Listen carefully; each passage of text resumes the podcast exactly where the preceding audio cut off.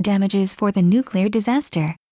Awarding damages to people who fled their homes following the March 2011 Fukushima nuclear disaster, the Chiba District Court ruled late last month that the plaintiffs are entitled to compensation for the loss of their hometowns in the catastrophe. The first ruling of its kind. That should be good news for people who had to evacuate their hometowns in the nuclear fiasco. The Chiba court decision was only the second ruling to be handed down in a series of nearly 30 damages suits filed with 20 courts across the nation, involving more than 12,000 plaintiffs, against Tokyo Electric Power Holdings Company and the government. However, the ruling marked a setback from another decision handed down by the Maebashi District Court in March, in that it spared the national government of its responsibility for damages, saying it was not guilty of serious negligence. The Chiba suit had been filed by 45 people who evacuated from Fukushima Prefecture to Ibaraki Prefecture, demanding a total of 2.8 billion yen in damages for their plight. The court awarded a combined 376 million yen to 42 people, including four who evacuated voluntarily. The court determined that damages paid for the plaintiff's psychological suffering are not sufficient to cover the loss of the foundation of their lives, such as their hometown communities, which helped them establish and develop their individuality. It thus awarded compensation for the evacuees' loss of their hometowns. Beyond the scope of damages being paid by TEPCO to evacuees in general in accordance with government-set standards.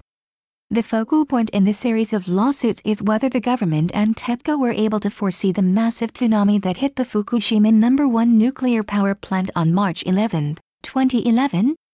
In the Great East Japan earthquake, and caused core meltdowns in three of its reactors. The Chiba court determined that on the basis of long-term earthquake assessments released in 2002 by the government's Quake Research Unit, the government and TEPCO should have been able, by 2006 at the latest, to foresee that a large tsunami higher than the plant site, some 10 meters above sea level, would strike the plant. What's hard to swallow is the court's subsequent logic.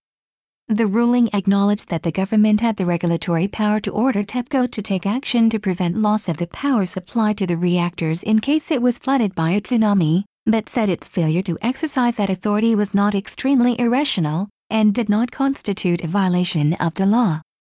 Since the government and TEPCO had only limited funding and human resources, it was impossible for them to take steps to cope with all the risks, the court said, adding that even if they had taken such measures, it may have been impossible to prevent the disaster given the size of the tsunami that actually hit the plant.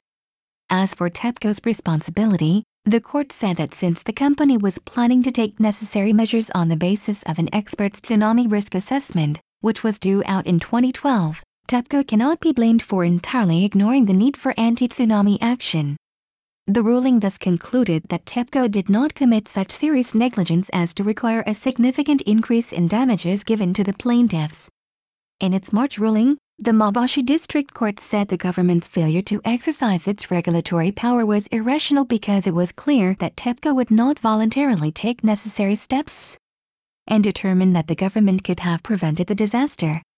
The Maebashi ruling said that TEPCO, while it should have given priority to safety at the nuclear plant in weighing its anti-tsunami measures, instead put economic considerations first and thus deserves strong censure. It pointed out that the company could have easily prevented the catastrophe by moving emergency powder sources to a higher location. The Chiba court decision could mislead the government and power companies to think that they would be allowed to delay measures to ensure safety of nuclear power plants out of financial considerations.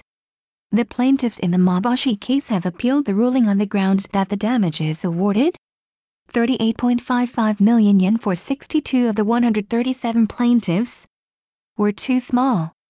Those in the Chiba case are also expected to appeal to a higher court.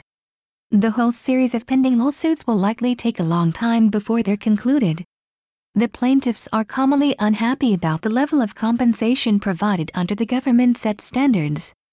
The Chiba court ruling recognizes that the damages already provided do not fully cover the hardships of the evacuees. The government should not wait for court decisions on all the suits to consider reviewing its damages standard and expand support for the evacuees. The Japan Times, October 1.